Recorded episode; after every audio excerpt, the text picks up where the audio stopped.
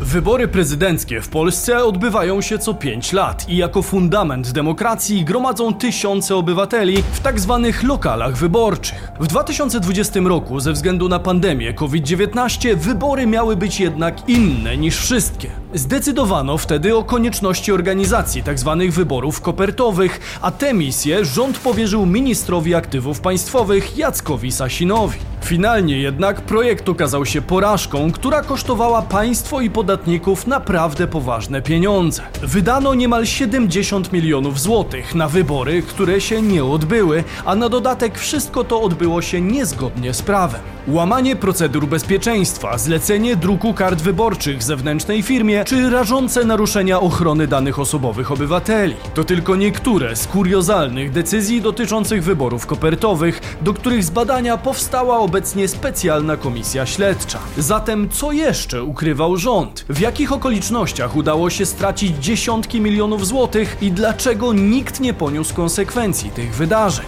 Sprawdźmy to. Bison.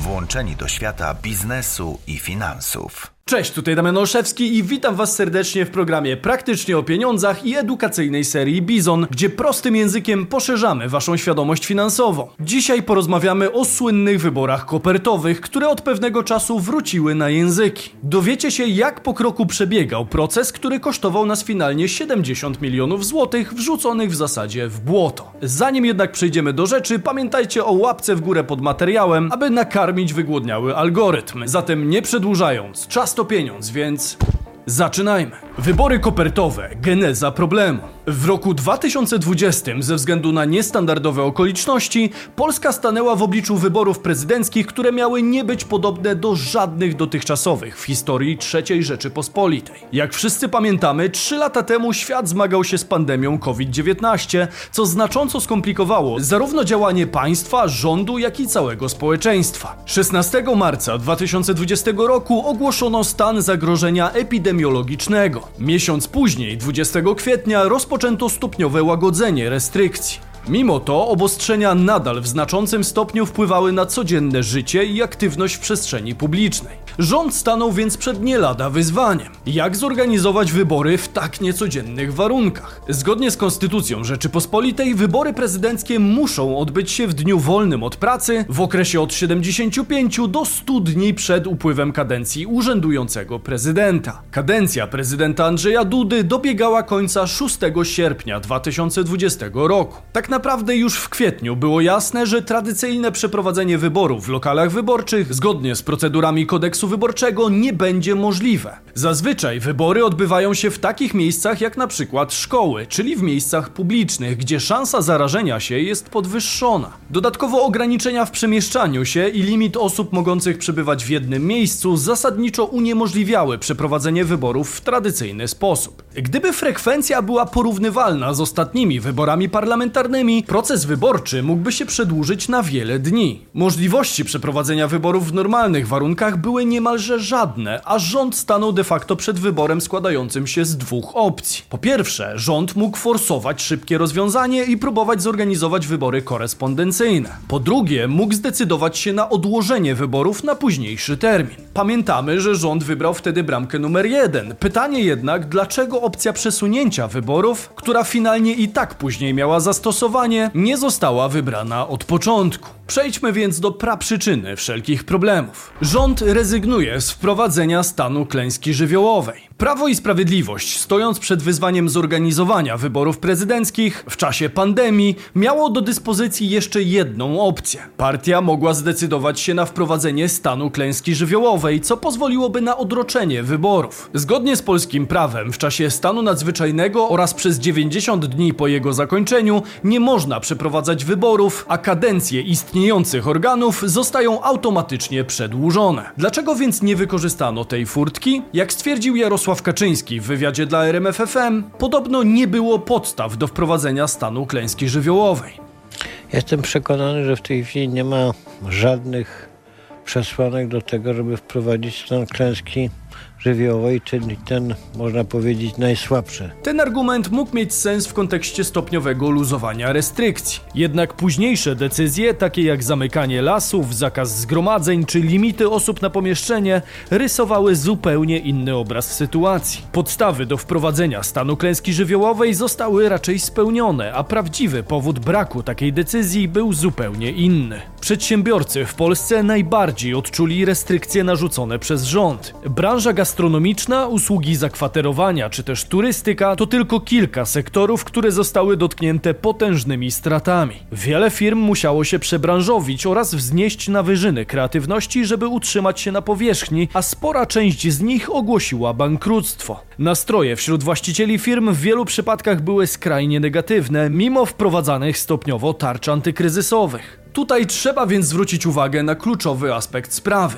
Stan klęski żywiołowej ogłaszany jest w drodze rozporządzenia Rady Ministrów na podstawie Konstytucji Rzeczypospolitej i ustawy z 2002 roku. W praktyce taki stan został wprowadzony pod płaszczem stanu epidemii, który z prawnego punktu widzenia jest łudząco podobny do modelowego stanu klęski żywiołowej. Dlaczego więc postanowiono wykorzystać właśnie taką ścieżkę? Chodziło rzecz jasna o poważne pieniądze. Gdyby doszło do wprowadzenia takiego stanu, przedsiębiorcy mogliby ubiegać się o odszkodowania na mocy artykułu 228 Konstytucji Rzeczypospolitej, co mogłoby spowodować prawdziwą lawinę pozwów przeciwko państwu. Procesy te byłyby długie i skomplikowane, a szanse na pełne odzyskanie strat raczej niewielkie. Jednak dla już i tak osłabionej polskiej gospodarki mogłoby to oznaczać poważny cios, potencjalnie zakończony ekonomicznym nokautem i wieloletnim kryzysem. W szczególności zagraniczne koncerny dysponujące armią prawników prawdopodobnie nie przepuściłyby tak znakomitej okazji do dochodzenia swoich praw. W obliczu tych czynników rząd zdecydował się więc pójść inną drogą i spróbować zorganizować wybory korespondencyjne. Co jak się później okaże, było decyzją bardzo kosztowną dla państwa i obywateli. Tych pieniędzy już nie odzyskamy. Warto jednak schylić się po inne w promocji wyłącznie dla bizonów u naszego brokera Freedom24, która kończy się już niebawem, a więc przy Przypominam, pamiętajcie, że udało nam się wynegocjować dla Was unikalne kody na darmowe akcje na start. Otrzymacie od 2 do nawet 10 bonusowych akcji o wartości od 3 do 700 dolarów każda. Aktualne kody to Bizon 2, Bizon 5 i Bizon 10. Promocja obejmie wszelkie konta otworzone od 1 września, a zakończy się już 11 grudnia. Szczegółowe warunki dla naszej społeczności zamieszczam na planszy i w opisie filmu. Koniecznie dajcie znać, jakie sztuki trafiły się Wam tym razem, bo zwykle kończy się to na kilkudziesięciu, kilkuset, a czasem i kilku tysiącach złotych do przodu, czego z głębi serca Wam życzę. Jak wiecie, sam korzystam z platformy, trzymając na niej rezerwę walutową w euro, która codziennie powiększa się o odsetki. Póki co nie znalazłem na rynku nic ciekawszego dla walut obcych, bo rachunki walutowe w bankach najczęściej są nieoprocentowane. Tutaj z kolei euro i dolary możemy lokować na 3, 6 lub 12 miesięcy z oprocentowaniem do około 4,5% w euro i do 6,16% w dolarze. Szczegóły promocji i rachunku znajdziecie pod linkiem w opisie filmu i w przypiętym komentarzu, gdzie dodatkowo odpowiadam na najczęściej zadawane pytania. Warto w tym celu użyć właśnie tego linka, bo dzięki niemu w przyszłości będziecie mieli dostęp do promocji wyłącznie dla bizonów. Rząd forsuje ustawę o wyborach kopertowych, ale bez skutku. 6 kwietnia 2020 roku w Sejmie złożono projekt ustawy, który zakładał wprowadzenie powszechnego głosowania korespondencyjnego na terenie całego kraju. Do tej pory taka możliwość przysługiwała przysługiwała jedynie osobom niepełnosprawnym lub poddanym kwarantannie. Był to początek serii zmian w polskim systemie wyborczym, które miały na celu dostosowanie procesu wyborczego do nowych pandemicznych realiów. Następnym etapem była modyfikacja kodeksu wyborczego realizowana przez tzw. Tak wrzutki do drugiej tarczy antykryzysowej. Zmiany zawarte w artykule 102 ustawy o szczególnych instrumentach wsparcia w związku z rozprzestrzenianiem się wirusa SARS-CoV-2 wywołały spore kontrowersje. Artykuł 102 tzw. Tak tarczy antykryzysowej głosi w okresie obowiązywania stanu zagrożenia epidemicznego albo stanu epidemii. Przy wprowadzeniu wyborów powszechnych na prezydenta Rzeczypospolitej Polskiej zarządzonych w 2020 roku nie stosuje się przepisów ustawy z dnia 5 stycznia 2011 roku Kodeks Wyborczy. W zakresie. I tutaj podano konkretny zakres, innymi kwestie głosowania korespondencyjnego. Innymi słowy, te wybory nie podlegałyby standardowym przepisom dotyczącym wyborów powszechnych. Senat, będąc w posiadaniu ustawy przez miesiąc, ostatecznie odrzucił wniosek 5 maja. Następnie wniosek ten został poddany obradom Sejmu, który nie przychylił się do uchwały Senatu. W dalszym ciągu procedury dokument trafił do prezydenta Rzeczypospolitej, który zaakceptował wprowadzone zmiany 8 maja, czyli zaledwie dwa dni przed planowaną datą wyborów. Rzecz jasna, cały ten proces znacząco spowolnił implementację przepisów w życie. W tym miejscu nasuwa się więc pytanie, które z pewnością zrodziło się w umysłach wielu obserwatorów sceny politycznej. Jak skutecznie zorganizować wybory korespondencyjne w tak krótkim czasie, jakim dysponowano? To zadanie w tych okolicznościach było raczej z gatunku tych niemożliwych do wykonania. Rząd doszedł do wniosku, że można delikatnie nagiąć zasady i wprowadzić zmiany zapisane w ustawie przed jej podpisaniem. Zatem 22 kwietnia w porannym programie TVN24 rozmowy Piaseckiego Jacek Sasin, minister aktywów państwowych, poinformował, że polska wytwórnia papierów wartościowych drukuje karty do głosowania. Tak, już drukuje. Rzeczywiście to jest e, prawda. Właśnie na mocy tej decyzji, o której mówiłem przed chwilą, ten druk kart został podjęty. Tak śmiała deklaracja o druku kart wyborczych przed oficjalnym wejściem w życie nowej ustawy wywołała oczywiście burzę kontrowersji, co jest zresztą reakcją w pełni uzasadnioną. W świetle prawa działania rządu przed 8 maja stanowiły bowiem naruszenie wciąż obowiązującego kodeksu wyborczego. Decyzja ta była również w sprzeczności z zasadą legalizmu, zgodnie z którą organy władzy publicznej działają na podstawie i w granicach prawa. Tym samym do momentu zmiany przepisów to Państwowa Komisja Wyborcza miała pełnić rolę gwaranta prawidłowości procesu wyborczego, co obejmowało m.in. ustalanie wzoru kart wyborczych oraz nadzór nad ich drukiem. W skrócie wszystkie działania rządu do 8 maja były niezgodne z prawem. Ale to dopiero wstęp do dalszych wydarzeń, których głównym architektem wydaje się być sam Jacek Sasin. Okazało się bowiem, że wyborcza machina ruszyła pełną parą już w kwietniu. Wielu obywateli mogłoby przypuszczać, że tak ważne dla suwerenności narodu wybory będą przeprowadzane z większą dbałością o każdy, nawet najdrobniejszy szczegół. Niestety rzeczywistość po raz kolejny okazała się gorzką pigułką do przełknięcia. Wbrew oczekiwaniom, że zlecenie druku kart wyborczych zostanie powierzone polskiej wytwórni papierów wartościowych, portal onet.pl ujawnił, że to prywatna firma będąca pod kontrolą międzynarodowego koncernu otrzymała to zlecenie. Co z kolei mija się ze słowami Jacka Sasina w wywiadzie dla TVN-u. Na podstawie decyzji pana premiera, wydanej w oparciu o ustawę antykowidową, która nakazała rzeczywiście e, państwowym e, firmom, takim jak Państwowa Wytwórnia Papierów Wartościowych oraz Poczta Polska, przygotowanie do tych e, wyborów, tak aby mogły się odbyć w trybie korespondencyjnym. Również europoseł PiS Adam Bielan, rzecznik sztabu wyborczego Andrzeja Dudy, zapewniał, że druk został podjęty przez PWPW. W 2020 roku uprawnionych do głosowania było ponad 30 milionów osób, czyli minimum tyle kart zostało wydrukowanych. Według ustaleń zamówienie trafiło do prywatnej spółki Samin Druk z.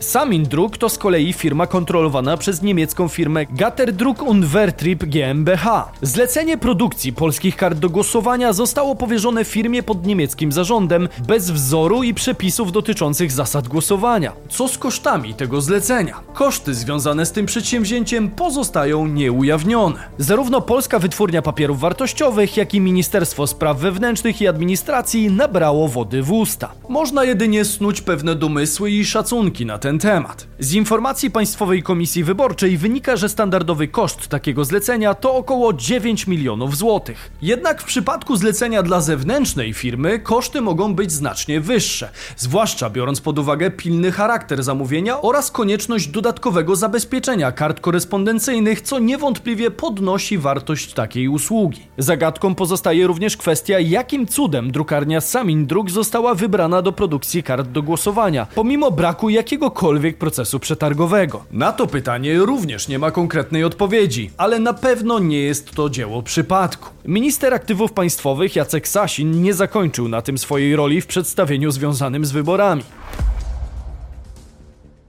Kluczową rolę w całym tym procesie odegrała również Poczta Polska. W kwietniu w nocnych godzinach Poczta Polska wysłała do samorządów e-maile z prośbą o udostępnienie danych z rejestru wyborców, w tym również numerów PESEL. Co ciekawe, większość samorządów nie zgodziła się na przekazanie tych danych. Jednakże Poczta Polska uzyskała dostęp do rejestru PESEL. Marek Zagórski, minister cyfryzacji, przekazał Poczcie Polskiej te wrażliwe informacje. Poczta Polska zatem w kontrowersyjny sposób zdobyła te dane. Proceder ten był również rażącym naruszeniem podstawowych norm bezpieczeństwa. Dane z rejestru PESEL zostały dostarczone na płycie CD, a samorządy miały przekazać je w pliku TXT, który nie był w żaden sposób zabezpieczony hasłem. Poczta Polska nie dopełniła również obowiązku informacyjnego. Obywatele nie zostali poinformowani o pozyskiwaniu ich danych osobowych. Co na to standardowe procedury RODO. Lista nieprawidłowości i decyzji podjętych wbrew prawu ciągnie się wręcz w nieskończoność i nie ogranicza się do pojedynczych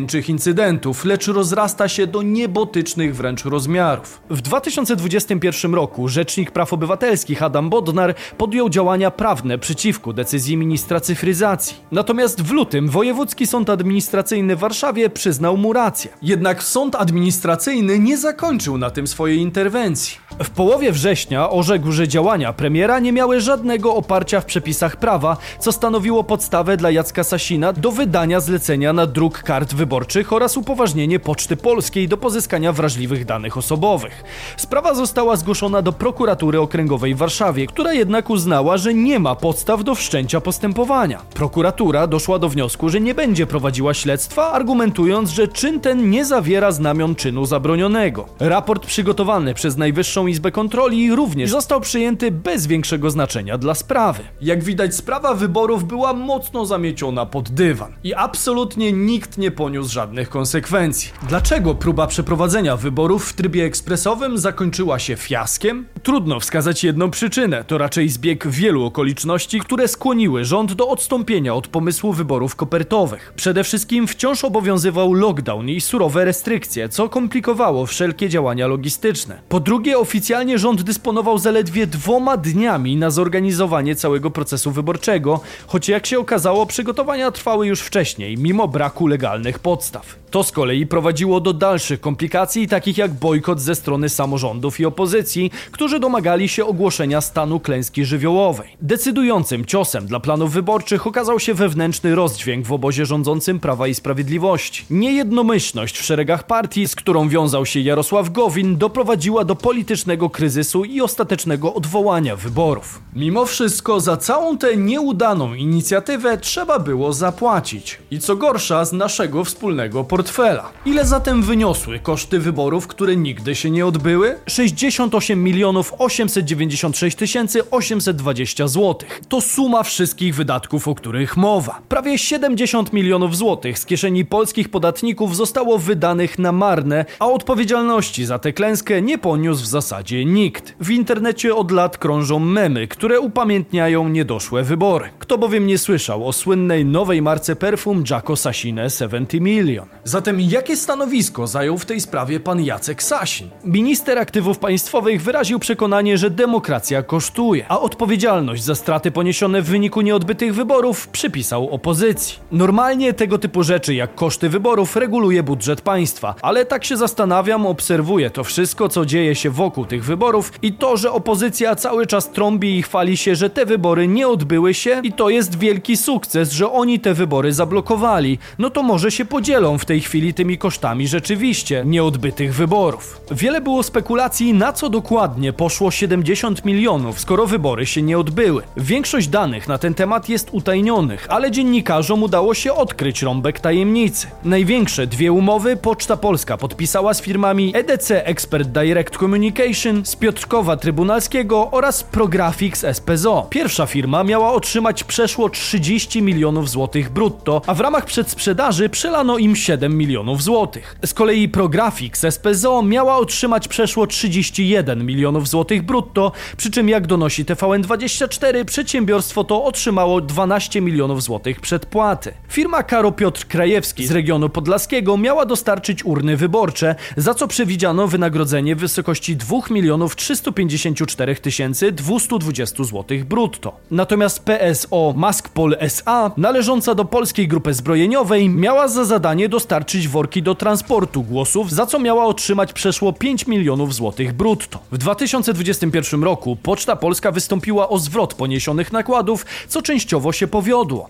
Krajowe Biuro Wyborcze przyznało wtedy rekompensatę na sumę przeszło 55 milionów złotych. Jednak suma przeszło 17 milionów złotych została uznana za nieuzasadnioną. Mimo to Poczta Polska nie rezygnuje z dalszych działań i w maju 2023 roku zadeklarowała, że zamierza zaskarżyć Krajowe Biuro Wyborcze o dodatkowe niemal 14 milionów złotych. Jakie będą dalsze losy tej sprawy pozostaje nadal kwestią otwartą. Wybory prezydenckie finalnie odbyły się 28 czerwca 2020 roku. Nasuwa się więc pytanie o przyczyny determinacji partii rządzącej do przeprowadzenia wyborów akurat w maju.